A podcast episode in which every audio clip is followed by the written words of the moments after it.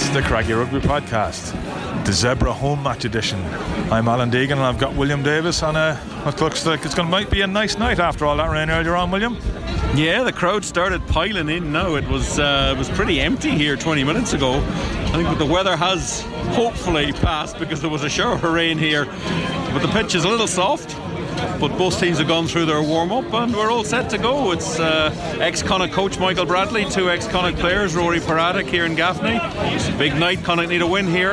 Uh, first of all, and then in all honesty, they probably need a bonus point as well. It's time of the season to be collecting points. So let's see how they go. Yes, indeed. And best of luck to Rory Parata and Kieran Gaffney, but let's hope that they. Um, don't play too well and kind of get the win we need. We'll talk again on 20 minutes. Again, Zebre quick to just get those offloads going along and trying to make that half break. Connacht though making their tackles. 12 metres inside the Connacht half the field. Balls come out to Carlo Canna and he's made another little half break. He is a, a nifty out half and hard to take down. he's quite elusive, isn't he? They're, uh, he, they're tur- he's turning the defenders and. Uh, they're making hay now. Venditti with a lovely inside pass, and Zebre have made 15 trading metres, and now they're going to go in underneath the post. Gianni Morelli is going to score. Di Giulio, the right winger, came in off his line, and that is an absolute wonderful try from the visitors, really, for a simple move off two passes. They have carved Connacht up. Yeah, but the right winger broke two or three tackles on his way through there, Rob. That's very poor defending by Connacht. They'll be furious about that. Absolutely furious. That was eminently stoppable. But it's a great piece of play from Zebre and doesn't lack ambition. They've come to play and good luck to them. Uh, Connacht will really want to knuckle down. Just coming up to 20 minutes, and Zebre leads seven points to three. Not good. Yeah, it's been a very. Uh, average 20 minutes, I think, by both sides. But Zebre have just scored a nice try there. A um, lot of mistakes, quite stopping and starting. Nasty injury to uh, Kieran Gaffney. Connacht really um, not at the races. They're not, not on the money at all at the moment. They need to up it significantly. They look a little bit uh, just off the pace, and Zebre have looked um, pretty pretty well put together, pretty tight. They have given away a lot of penalties, which might uh, haunt them at some stage. But um, yeah, so put it up to Connacht, all right. Yep, we'll talk again on half time this is all breaking down a little bit from a Connacht perspective in terms of momentum, and Zebre's defence has been very impressive, so we will go back for the advantage. Yeah, and I'd be surprised if Connacht don't go for a scrum again. 40 minutes on the clock. We'll keep resetting those scrums until uh, there's a turnover, a score, or a, or a referee decision that would lead to possibly even more from in terms of penalty tries. Interesting call, though. I never, Joe, you look perplexed by that. Neither of us contemplated the fact that Connacht might take the three points. They've done so. No, um, uh, with the dominance they're enjoying at scrum time, I really would have thought they would have gone for another put in. It's only a matter of time before the referee's patience would wear thin. They've coughed up several penalties now at the scrum Zebre at this point, and. Uh, nevertheless, um, it's a certain three points. He's under the posts and uh, dead in front. 7 6 is probably all right at half time for them. Give them a chance to regroup. Okay, William, it's half time. Connacht are behind six points to seven. Not a great game. No. Very stop start. Connacht um, probably lucky they're not further behind. Yep. Looked a perfectly good try for uh, Zebre, but was pulled back correctly by the TMO on a forward pass that wasn't immediately obvious. So they've dragged their way back into it, but they're not playing well. And I would assume at half time we might we might see some changes early in the second half, and I'm sure there'll be. Um, some new tactics and perhaps uh, uh, some tough words, a bit of tough love from Kieran Keane. Yeah, hopefully you'll have some better news on 60 minutes. Can they do from it? Palazzani, back it goes to Canada. There's an overlap out there, but Connacht pushed up to try and close it off, so they came back inside. 12 metres from the Connacht line. Backs trying to make it happen for his Ebre now after the forwards couldn't do it with the pick and go. Big moment for the underdogs here. If they can get another try, they can get confidence from it. If Connacht can get the stop, maybe they can finally get some sort of go forward momentum. Canna, not a lot of options in the simple layoff pass, so he gives it out to Venditti, and Venditti draws two defenders, gives it to Giulio, and he's into the corner. Venditti has made such an impact in this game since coming on early on. And what a finish from Di Giulio. This is wonderful stuff from Zebre. It's very, very competent play, very patient build up. Great protection of possession from the maul, sub, and then the subsequent uh, series of rucks, and eventually coming out wide, scoring a wonderful try wide in the corner. And Connacht are reeling, Rob, they really are. 12 points to six. Lest we forget, Joe, they've already had a try disallowed as well, so it could have even been worse. Yeah, and uh, um, the, the, only, the only positive news is that it's very wide on the right and it may not suit this kicker. He's just a step in from the touchline, but it was a wonderful try and it was really positive play from Zebre. Mm. Okay, William, just coming up to 60 minutes, and Zebre have extended their lead. They're now 12 points to 7 ahead, and well worth that lead. It would even be 12 points to 6, Alan. Oh, indeed. Uh, they are well worth their lead. Uh, they've been very aggressive, running very hard lines, they're working very hard. Connacht just can't get anything going, can't get any accuracy. Issues at the line out. Made a few changes now, they're starting to clear the bench. They're obviously still within striking distance, but. Um, this is a very dif- difficult night now. This 20 minutes is going to tell us quite a bit about where this team is. Full Connacht line out then. Can they at least get the ball to the man at the front? They can. Can they get the maul set? They can. Looks like an advantage, I think, is the handout for that. The ball goes to ground. Another pick and go from John Muldoon. Three Zebre players beat him. Zebre down to 14 men now. Will this be whipped out? A carry from Dave Heffernan. He stopped about two metres shy of the line. Another bit of pace on on the uh, on the next phase as they come around. It comes out to Marmion. Marmion gets out to Pita Ahki. Ahki gets one more pass away, and Darragh Leader scores Connacht's first try of the game in the 73rd minute. Connacht are back in it. Well, they're certainly. Uh, they're certainly going to be hoping this kick goes over. It brings it back to a one-score game if he manages it. Um, it's well within his remit, but it's a fine try by Connacht. They just hope they haven't left it too late. And that's full time. And listen to the crowd. It's Connacht 11, Zebre 19 probably the worst display I've seen from a Connacht team in five years. Yeah, that was dismal. And uh, well done, Zebre. They played really well. They stuck to their task. They give away a lot of penalties, which might have been yellow carded a bit earlier. Referee should have been aware of that, but it was a, it was a good effort by them. Connacht just have to go away and have a long, long think about that. It'll take quite a while to analyse that and they've obviously then got to get on a plane and go to Italy and go to South Africa. Um, that was really awful. It was partly due to some good play by Zebre, but a lot of it was self-inflicted, and there was no cohesion. There was no accuracy. The line out absolutely collapsed, and well, Zebre's first ever win in Galway, third time in a row they've beaten us, and um, to the victor the spoils. It's their night.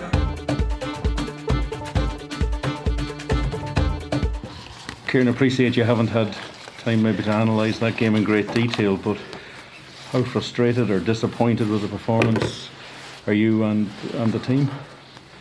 Yeah, there's uh, heads down in the changing room's all right. Um, you know, and I'm sure they're disappointed with what happened. Um, we were beaten by a better team tonight. They rattled us and uh, got underneath our skin a bit which is pretty pretty good of them. But wasn't too great for our boys to allow it to happen. So yeah, it's a tough date. Is the frustration that you weren't that they weren't able to fix it? That once they got rattled, they, it seemed to permeate through the whole side for, for, the, for nearly all of the game. Yeah, well, they didn't really play much football, did did we, in the first half? So um, we were sort of playing by numbers a little bit and never really got into the game, whereas the opposition grabbed it by the scruff of the neck and, and took it to us, um, broke us down a bit defensively, and our attack was a little bit tame. After half time, uh, we thought we'd addressed a few issues, um, but we came out and made some more early mistakes, let them back into it. And I think our confidence dropped, and then our line out broke down, lost confidence up front, and that sort of permeated through the group. Is part of the problem perhaps that Connacht usually beat Zebre in Galway? It's the first time they've ever won here. Does that maybe get into players' heads beforehand? Oh, look, I, I couldn't answer that because it's only the second time that I've been involved, so and we've been beaten both times. And funnily enough, uh, pretty average both times, weren't we? And is that due to the way that Zebre played. They they seem to be uh, a very very cohesive unit. Worked very very hard this evening. Yeah, I, I just thought they took their chances and, and chanced their arm um, and got reward for it, whereas we were very conservative early on. Um, didn't really fire a shot in that first half. Um, so, you know, I think we might have been lacking confidence and looking to others to, to add a spark or something or something. It just it just wasn't there tonight, unfortunately. And are you disappointed that they didn't con- Connacht didn't continue on from where they were last week against the Ospreys, which was a performance with a lot of vigour in it and a lot of determination? Yeah, well, I thought against uh, Ospreys we showed a fair bit of character because we had so little possession. Um, uh, you know, we, I thought we were going to come back tonight. Um, you know, especially at home and the supporters behind. So I was looking forward to that. It didn't quite eventuate. And when you break it down and start looking at the the issues that cause that, would they be fixable? You feel they'll you'll have to. Well, I think so. Um, like rugby, there's a lot of there's a lot of attitude in rugby, and you know, um, if we start getting a few things right, that attitudinally, then you know, there's nothing really wrong with our game per se. Um, we just got to have the confidence and the and the aplomb to do it, to carry it out. And a situation like the lineout, which, which, which broke down, is that really a confidence issue or is that a technical problem? I would have to have a, a look at that. You know, like we were beaten in the air sometimes, and sometimes we were beaten on the ground. So, um, so there's a number of other issues that would we'll we'll need to figure it out. But it just um, they rattled us, and, and we we struggled there right to the end. And now you two games on the road. It's, it's, it's a tour for Connacht. They're, they're, playing Italy in Treviso next next weekend, and then then they're going to South Africa. Is that an opportunity to to maybe take the players away from where they are here and, and, and work on different things in a different environment? Oh, touring's um, good fun. Like it's it's good for the boys to be together, and, and they'll enjoy each other's company, I'm sure. Uh, but the backs are against the wall now, and um, and I think everybody knows that. Downstairs, they're really disappointed, and heads are down. Um, uh, we've we've uh, put a big hurdle in front of ourselves uh, again, unfortunately. And is this an op- is this a, an opportunity for the players to, to learn when their back is against the wall that it's you, they've, people have people have got to start standing up now. Yeah, look, um, you can't put too fine a point on it. Everybody's a little bit gutted by the by the performance, and um, it'll take a little bit of time to get over. Um, coaches, players, management, um, you know, but sometimes these things occur. Sometimes these hurdles uh, appear, and we just have to just have to get together, stay tight, and rally around, and, and find a way. And I suppose it's is it better to be going into games now to to fix that? If, if say this was an end of a series of games, is it better to say, well, look, okay, we can get back on this horse next uh, mm. next Saturday in uh, Treviso? Well, we have to, don't we? I mean, there's no bones about it. Um, we'll have to be at our very best, and um, it'll be very hard uh, uh, fixture away, um, and they're a good side, just like Zebre have been all season, uh, especially in the Pro 14. And then, of course, down to South Africa for a, for another tough one. So, you know, we're going to have to be brave. Do you think they can be? Yeah, of course.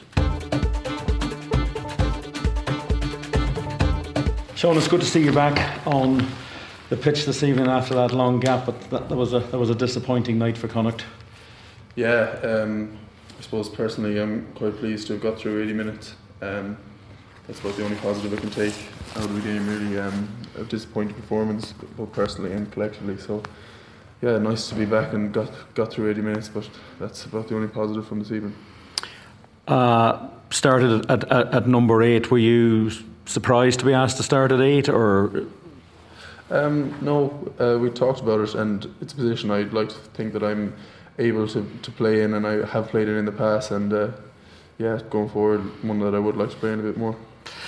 Coming back from a long injury break like that, um, and a, a, lot of work, how, how hard is it? I mean, the rehabilitation, you've just got to s- sort of stick at it every day. Does it become very tedious, or can you see a light at the end of the tunnel to keep you going?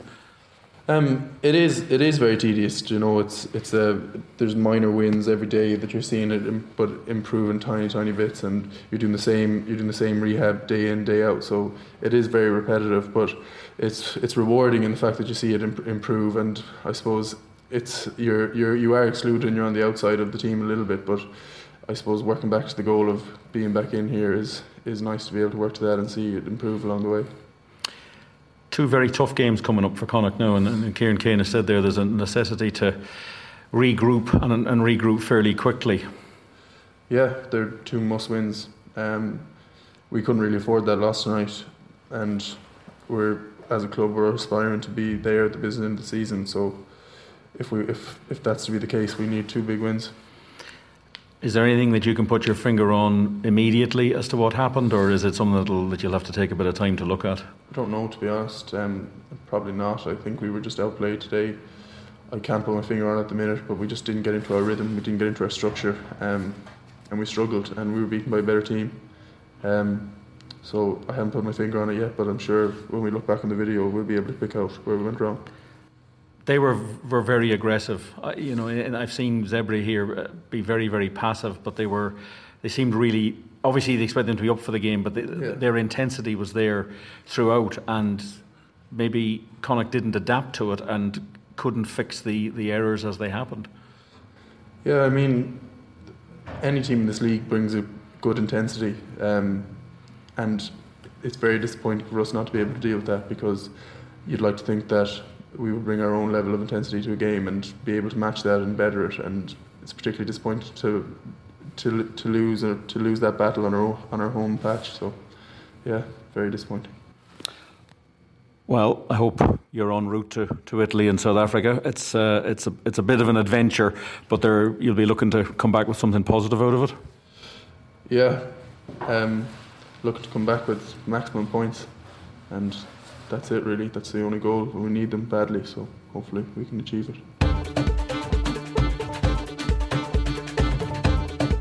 Okay, welcome to the post-match section of the podcast, and I've got uh, Niall Packy Shield, I've got William Davis, and we've got our editor, Emmett, is going to join us.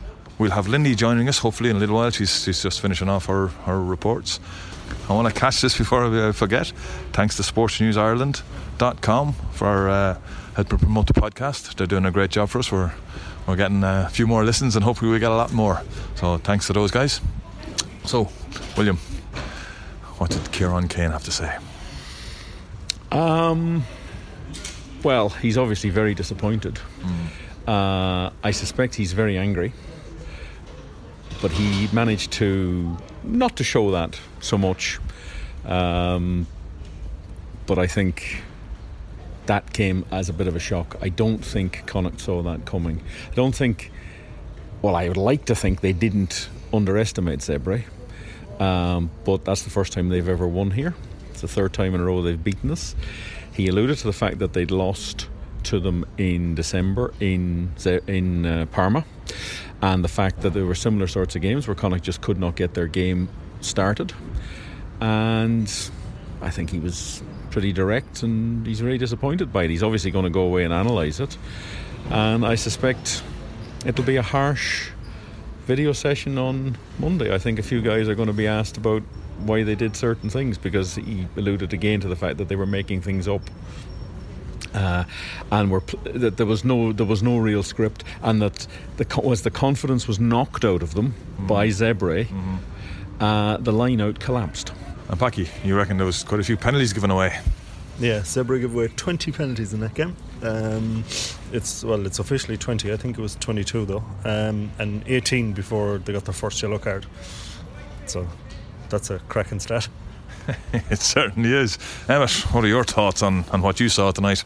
Uh, it was there was no aggression. There was poor handling. Um, last week, the defence coach, I forget his name at the moment, Peter Wilkins. Peter Wilkins said that they defended 200 phases last week, and uh, this week the defence was shocking stuff.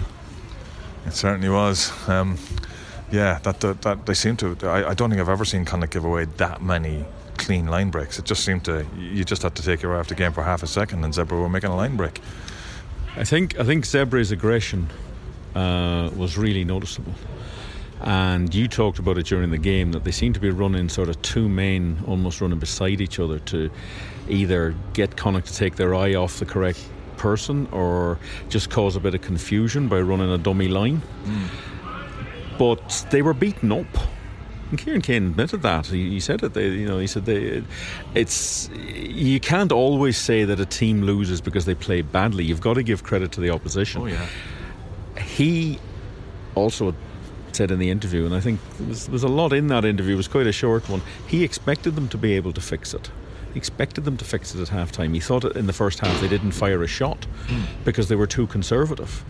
Um, but they almost, when you watched it, it became very panicky. There was bad decisions being made, tap penalty at one stage. There was just a lack of, just a lack of, of what seemed to be a plan on the pitch. And a side like Zebre mightn't have a lot of very classy players, but when they work hard like that and you keep giving them the opportunity, um, tonight they took it, and fair play to them.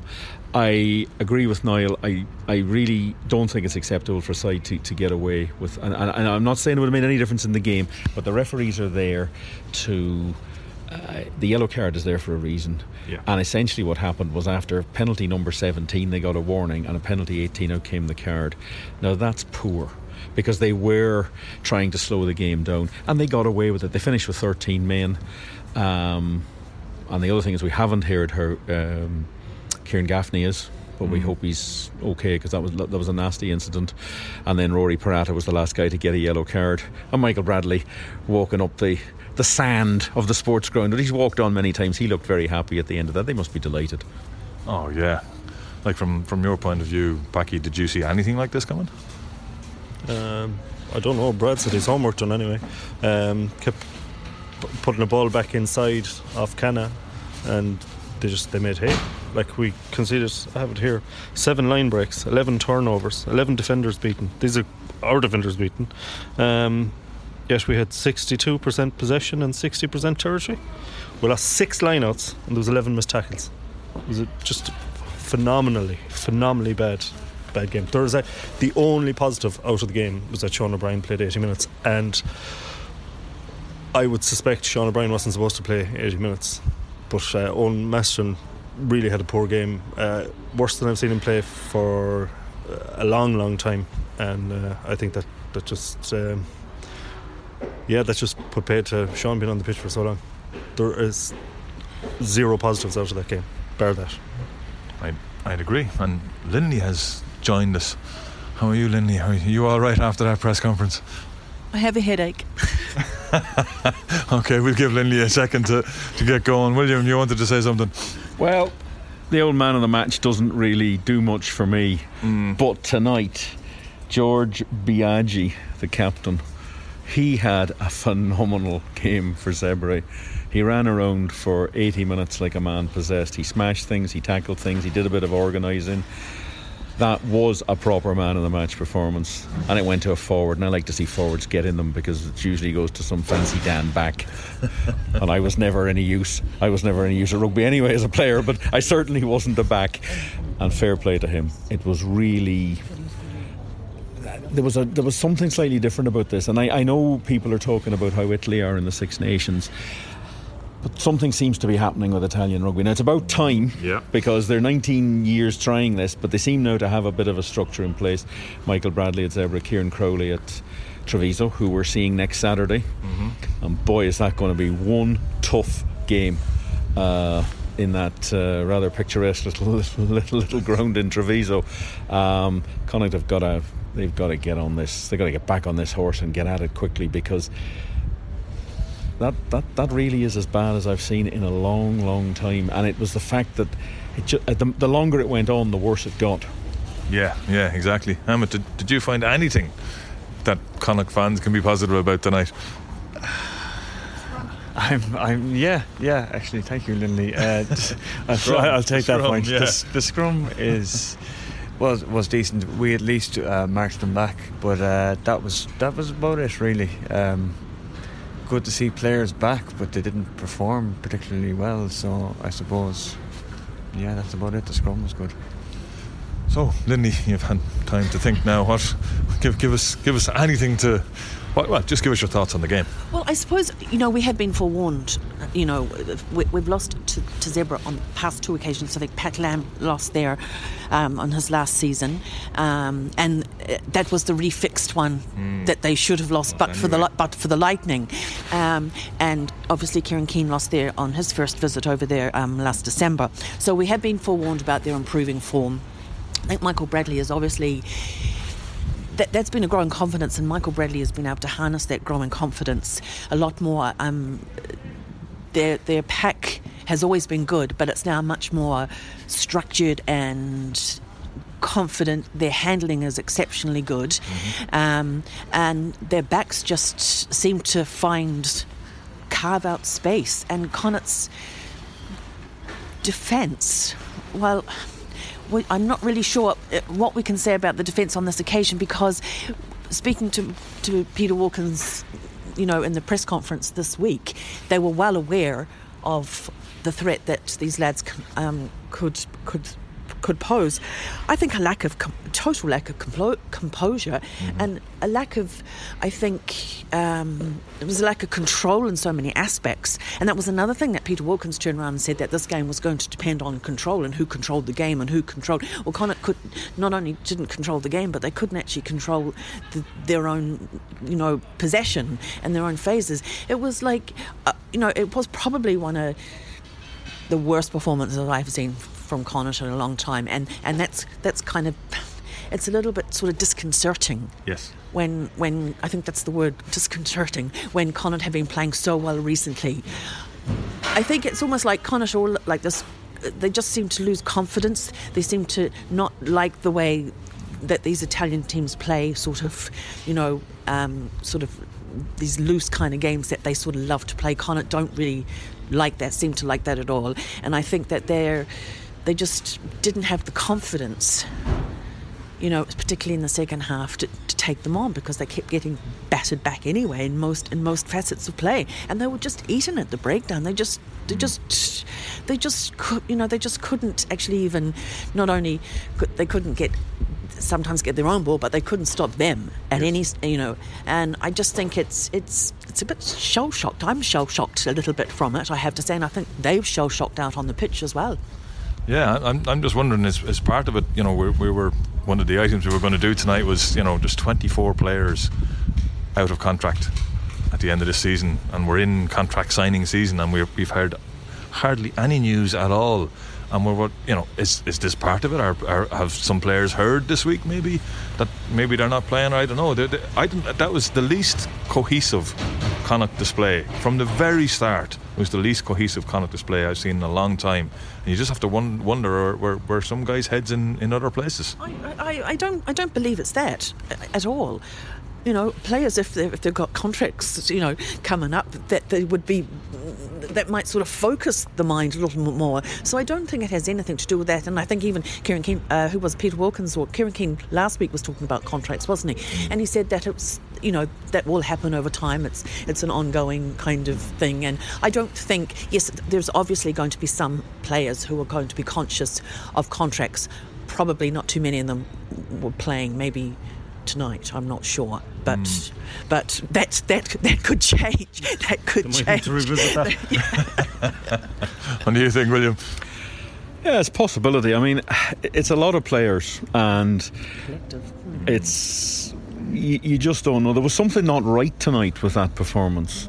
Um, And that's from, from the very start. This isn't as though it's sort of 20 minutes in, it didn't start. From the very start, we were in trouble. Yeah, you can. It, it, it it's. Uh, Emmett has said there that Connacht were on top in the scrums. There was a time if you were on top in the scrums, you won Yeah. 19 games out of 20. That's changed in rugby now. At times, being on top in the scrum means absolutely nothing. It, it's it's just the way it changes. And you're right. It was obvious from the first five, six, seven minutes. You thought not not quite at it here, but I thought they'd fix it. Kieran Keane thought they mm. fixed it, which is more important than me thinking that they'd fix yeah, it. yeah. The players probably thought they fixed Yeah. it. And then when they realised that they weren't fixing it, they panicked a bit. And then the confidence went. Mm. Now, it's a bad time of the season to have a defeat like this. A defeat like this is not good at any stage. Mm. But we're in now to a serious. Every game now is very, very serious. And when you screw up one like this, it puts immense pressure, and it'll it'll see now how they stand up because they're they're going to be squeezed. Um, I don't know. It's, it's ne- next Saturday has huge connotations on it. They're going to a side that's pl- actually playing better rugby than Zebre. Treviso are seven and 7 Um, maybe not getting quite as much praise, uh, Kieran Crowley, as, as, as he should be um, in the media because he's really settled that uh, team down and they've started to, to, to focus quite hard on the Pro 14. But it's an opportunity for Connacht. They just have to take it. And I'd be very interested to see the side he picks. And I would love to be at the video review because, yeah, I think we would learn a lot from that, uh, but we won't be. I'd actually quite like it if we were able to sit down with Connacht analysts and coaches as a group of media and and for them to actually go through things like that with us and I Yeah. think it, I think it would be a great learning because I'm quite willing to learn from And it might help us to help them in that, you know, if we, we know a little bit more technically about what they're looking for, um, you know, we can you know, we can we can sort of speculate about what went wrong and what didn't go wrong, but we don't know what the systems are. Not saying that we should know all the I think systems. going over, I think going over to, to Zebre in South Africa, um, to Treviso and South Africa, were always possible um, bonus point, picking up a bonus point, possibly. I think we could have, I think Connacht could have possibly lost those two matches, but had they beaten Zebre. Zebre today, Zebre today, they and if Munster do a job on Cardiff, we would have been looking in a far better position. And you go over to Treviso, maybe pick up,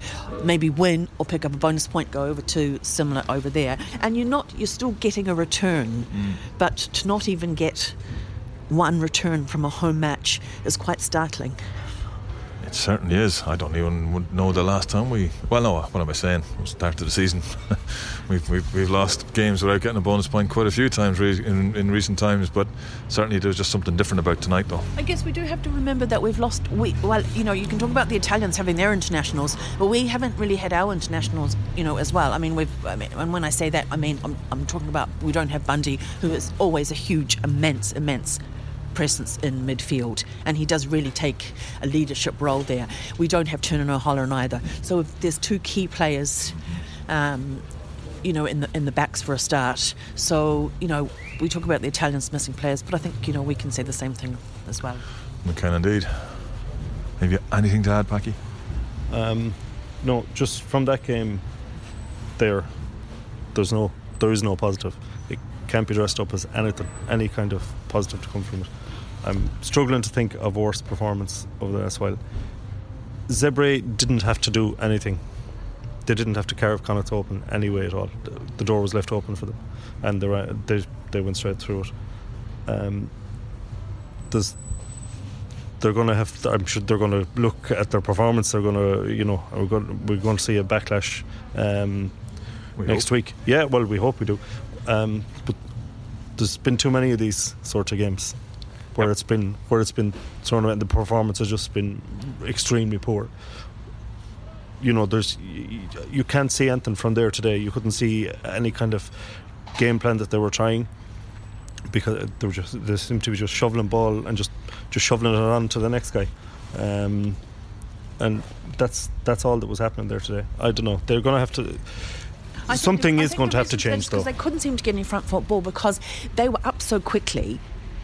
That Connacht, uh, Connacht had no. St- they were like rushing, rushing their passes and rushing everything because they because they were up so Oh, quickly. Brad And said his homework done. Um, yes, and because Connacht couldn't win the breakdown and get on front football, I think that they were they were basically going backwards. And the last example of, of that was, I think, when that last play uh, over in the the College Road corner there, when Connacht actually started, I think up inside the Zebre 22, and they ended up back over on their own 22, and they scored the try from it from the block down. Hmm. They were just being pushed back the whole time, and maybe with I don't know was it the physicality of of the entire squad that just couldn't cope with the physicality of the Italians.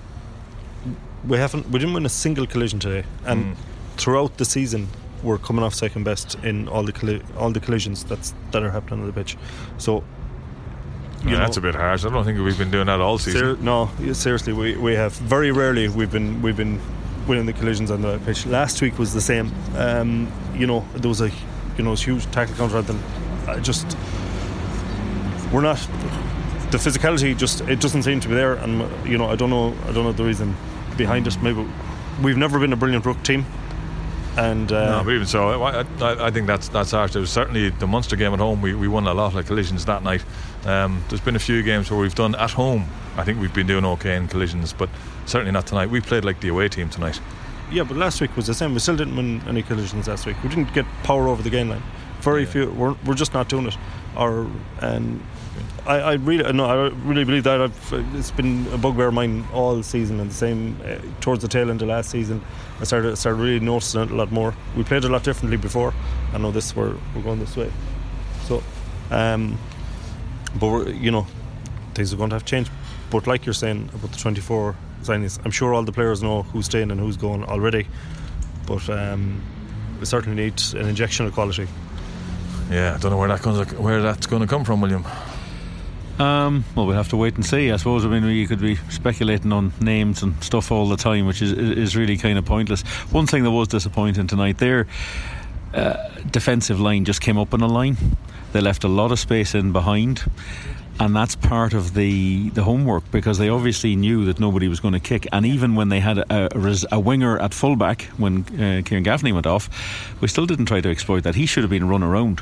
You got to move him around and see is he capable under the high ball or tur- turn him. Yeah. He's not a fullback, but he was never really asked any questions. And Well, there was a couple of kicks in the first half where Ronaldson saw space and put the ball in behind, but that was it. Never tried it again. Certainly not in the second half. I think I think I said it to you during the game. They were actually playing a 14-1 defence. They had 14 men in the line and one guy back, and we still didn't kick. Yeah, and that's maybe the fact that they weren't able to fix it on the hoof. They were they weren't seeing, and, and this this comes back again all the time to playing what's in front of you, not playing a system or playing the, the system is you play what's in front of you, and I think that's what I would take from what Kieran Keane said is the failure to correct it. Uh, Actually, it came from the very first scrum. Do you remember the first scrum? There was a bit of a bobble at the bottom of the of, of, of the, the scrum, and the ball was labourally thrown out, thrown out, and yet they kept the move going. They tried to make the move happen, even though they were going backwards. And and I said it to you. I said, "Geez, why did they keep going? Why didn't they just change up what they were doing? All it needed was for someone to take the ball up, reset, and get going again. But they didn't. They tried to continue to move, even though they were going backwards. So, as you say, wasn't much thinking going on out there today. No, and um, look, all they can do is put it behind them. They, they, they, they, just, they can analyse it, and then you've got you've got to move on. But it's a bad time of the year for a result like that to happen. It shouldn't happen. They should be able to beat Zebre. I know that we're missing a few players. They're missing players as well. They came with a better game plan. They appeared to be more up for it, and they beat us up, and they deserved it. I don't know. For me, that's the whole game was Connacht's failure. I'm, I'm not going to give Zebre. Zebre didn't have to do anything to, to win that game. They didn't have to didn't have to carve out. No, they did. No, I disagree. Their No, handling no, was no, no, excellent tonight. absolutely. They they were No. they were passing the ball well. They they they, if they you're still not, have to. You hold on. If you're not asking, if you're not asking def- uh, questions of any attack, if you're not asking, if you're asking them zero questions, well then they're going to look great. That, Yeah, they, out still there, have to, they still have to do something going forward. I, I get what you're saying. In defence, they didn't have to defend very well, but I thought they, they ran well. ran some lovely lines, and I thought their breakdown work was good. I thought most facets of their play was actually quite good in comparison in comparison to Connacht. So you know, if Connacht doesn't measure or meet up with that, then obviously there's only one winner. it doesn't mean to say that Zebre were bad because on, tonight they were better. Yep. Simple as. I agree. I agree. William, you, you interviewed Tommy Bowe. Stay calm, Linley. You interviewed Tommy Bowe a couple of weeks ago, and we're, we're going to hear what, what he had to say. Yeah, he was here at a fan event for Aviva just before the start of the uh, Six Nations on that day when we snuck that win in Paris. And uh, I had a chat with him. He's coming to the end of his career. He's had a great career for Ireland and Ulster and the Ospreys, and uh, forever associated with that uh, famous try. But uh, here's what he had to say. Tommy Bowe, you're very welcome to Galway. Thank you very much. Nice to be here. And what has you in our fair city on the first weekend of the Six Nations 2018? I'm here in the G Hotel uh, with Aviva at an exclusive customer event where we're bringing uh, along 250 or over 250 Aviva customers to watch the match, have a bit of fun, and uh, you know look forward to hopefully a good Irish win. An event like this uh, in your career, you would have been doing something completely different on an international Saturday. You'd have been on that bus with the headphones on, and how different is the feel now to be to be doing something like this? Yeah, it's um, it is a bit different. Of course, it is. You know, you'd be getting to that stage now where we'd be looking to head to the game.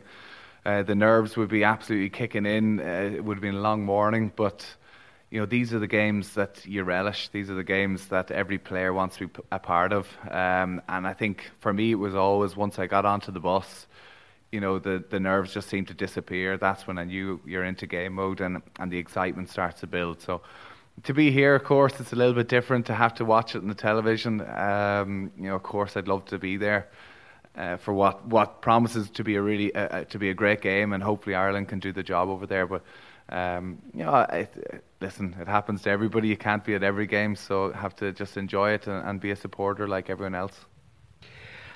Looking back, uh, I think the day that resonates for fans, and I was at an event last night that I was on a panel, and we saw the famous try in Cardiff in 2009, which you're probably asked about daily or maybe weekly at this stage. But what are your memories of that particular day? Because it really resonates. It, it, it, got a lot of attention last night from the fans who were there. Yeah, I think since you know, since I, I announced that I was retiring, you know, people kind of hadn't mentioned it in a long time, uh, and all of a sudden, you know, people have you know kind of mentioned it and talked about what a great day it is, and I suppose as a player, very much in a bubble, you kind of go, you know, we played that game and beat Wales, and it was incredible to win the trophy. But the very uh, two days later, I was back in Swansea playing with the Ospreys, preparing for a game. So you're very much in a bubble. You move from one game on to the next, and it's only in the last while that I've kind of I've been shown, you know, what a super day it was for Irish sport, how much it meant to so many people. And I suppose to be to have been a part of it, to have scored that try, to to have been there when you know Stephen Jones's kick went short, um, those are the sort of memories that you know you, live on, that you'll you'll remember forever. And that atmosphere, I just never forget. You know, back in the change room, how everybody would think there's you know popping champagne and it's just going crazy, but it was just such relief. Everybody was sitting there just knackered, but um, with such a sense of, of happiness that they've they've got you know we got the job done. We we've won the first you know Grand Slam in 61 years, and um, I probably celebrated a bit too much that evening. well, you're fully entitled to that. Later on in 2009, a game that will stick in my mind was the second Lions Test in Pretoria. I was at I was at the game in Cardiff. I've watched that game again recently. That was a visceral hard game of rugby. It was it was absolutely ferocious, and um, the Lions came out on the wrong side of it. But again, will that be one that you would go back to and think, or is you know are you more focused on what you did with Ireland, or your five Lions caps as important? Uh, that was probably one of the most physically demanding, toughest matches I've ever been a part of. You know, going into that Lions series was as fit and as you know, my body felt as good as it's ever felt. You know, in that Lions series, I was. Um, you know, it's such an incredible experience to play for the Lions to just be a part of the the tour, um, and that tour in particular was just, you know, something that I just relished every minute of it.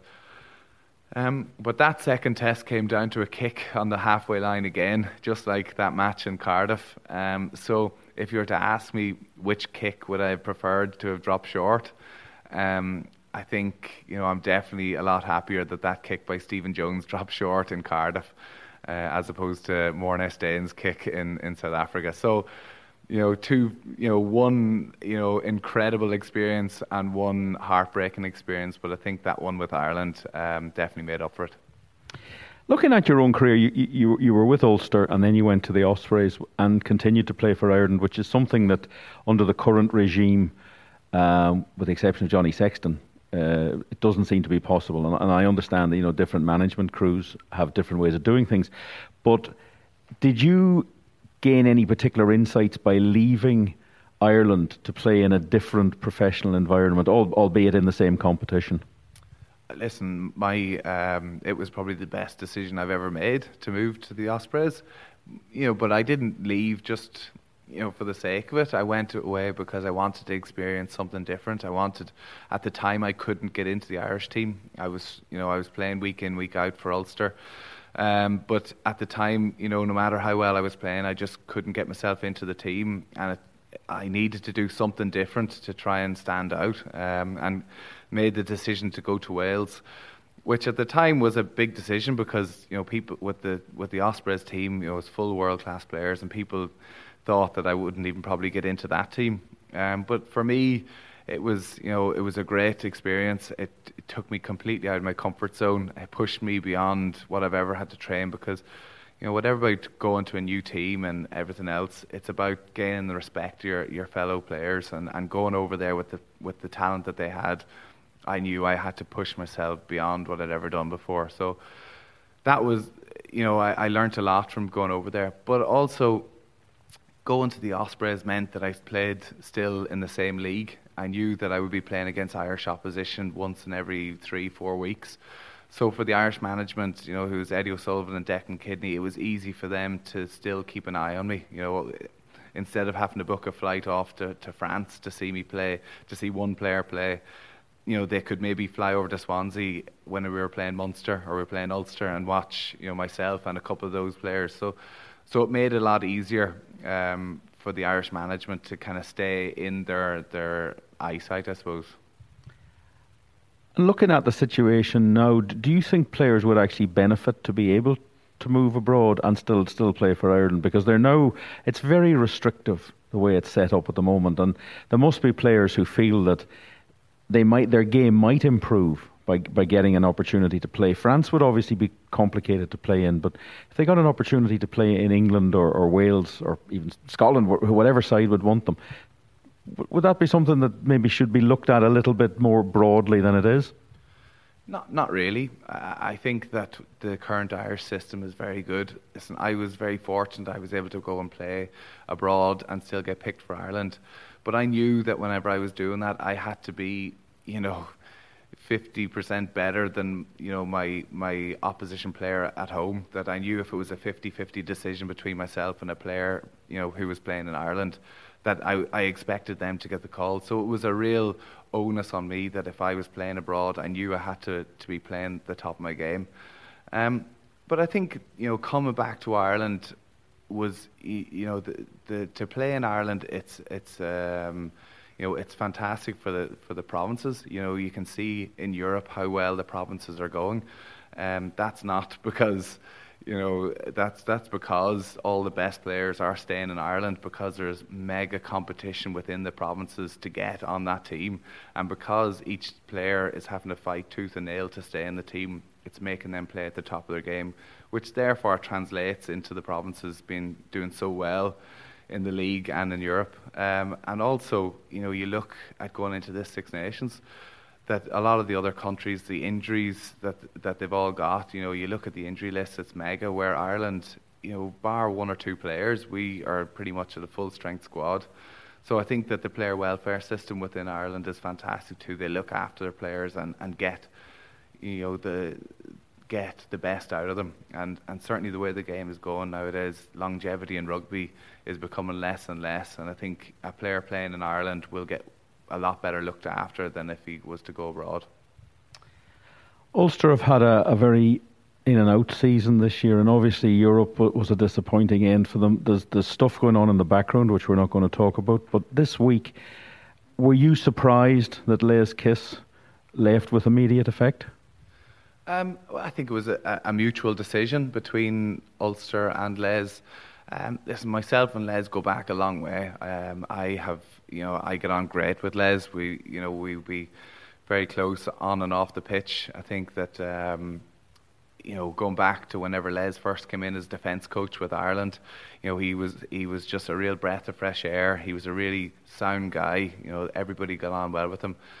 Um, and I think just the way things have gone in Ulster over the last couple of years has been just very difficult for him. Between you know some co- the coaches uh, leaving at the end of last season, new coaches coming in, you know, all sorts of stuff going on on and off the pitch. And I think that just was a difficult time. So um, you know, I'm sad to see Les go, but I think that uh, you know the decision was made, and you know, Jono Gibbes, who's who's now taken over as head coach, is listen. He's a fantastic coach. He's serious pedigree with the, the teams he's worked in before. Um, you know? He's been a real breath of fresh air since he's come into Ulster himself, Dwayne Peel, Aaron Dundon. So I'm excited about what lies ahead. And would there just be a little feeling that there has been underachievement and? it's something now that will have to, you know, this is like a line in the sand opportunity for the players and the management going forward. They've still plenty to play for in the Pro 14. Um, but and you, are still you're seeing pl- players like Jacob Stockdale coming through, so the system is still producing, but there is just it needs to tighten up a little bit. There's no doubt about it. You know, we haven't played to our capabilities this year. Um, you know, we show glimpses of playing great rugby, but then you know, show glimpses of complete rubbish too. So it's, it, it has been a frustrating season for the players, for the coaches, and, and massively for the supporters. Um, to be out of Europe now is disappointing considering we are in a great position. Um, but now we just have to, to focus on, on the league. Um, you know, it's going to be my last season. I would love nothing better than to finish off on a high, having won some silverware with Ulster. Um, so and, and, I've been a part of teams that have, have won the league. I know it just takes a bit of confidence to go on a run, um, and I think that you know we have the squad that's there to do it. So hopefully over the next couple of weeks we can you know get a couple of wins under our belt, start to get a bit of confidence, and who knows where we go from there. Andy, are you? How is your injury situation? Are you are you ready to go for for this for, for what is the crucial end part of the season? And there's still a lot of rugby to be played. Yeah, there's a lot of rugby to be played, and yeah, I hope to be playing a, a large part of it. Um, shoulder feels pretty good, um, so I should hopefully be back in maybe the next couple of weeks. Okay, that was Tommy Bowe. Stay calm, Lily, stay calm. Um, so we'll just go straight into any other business. Packy. I lost my cap. I feel for you, Packy. I feel for you. I know you like a cap. I do. But I lost my cap. No, uh, the, my uh, any other business here was um, everybody in the clan saw tonight. Um, uh, guys is in Corinthians. Um, they have uh, lovely um, uh, mixed ability rugby uh, that goes on every Saturday morning, and um, it's run by Derek Nyland. He's the he's the main guy involved there. it was just wonderful to see them out there because I see them every Saturday. I see the the, it's not work. The, they put in the fun they put in, and it's just there's more fun out of the club because of it. Um, there's great kids out there. They're lovely, you know, lovely boys and girls. Uh, very nice parents, and um, they're you know they really get involved and get stuck into it. So uh, I just like to give them a bit of uh, bit of acknowledgement for that. Um, I know Derek well. Um, his boy Jarlath. Uh, they're great. They're great fun. It was just it was just it was. Uh, did your heart go to see it today? that was the positive out of tonight. Fair enough. We knew we'd find someone there, Packy. Yeah. Lindley.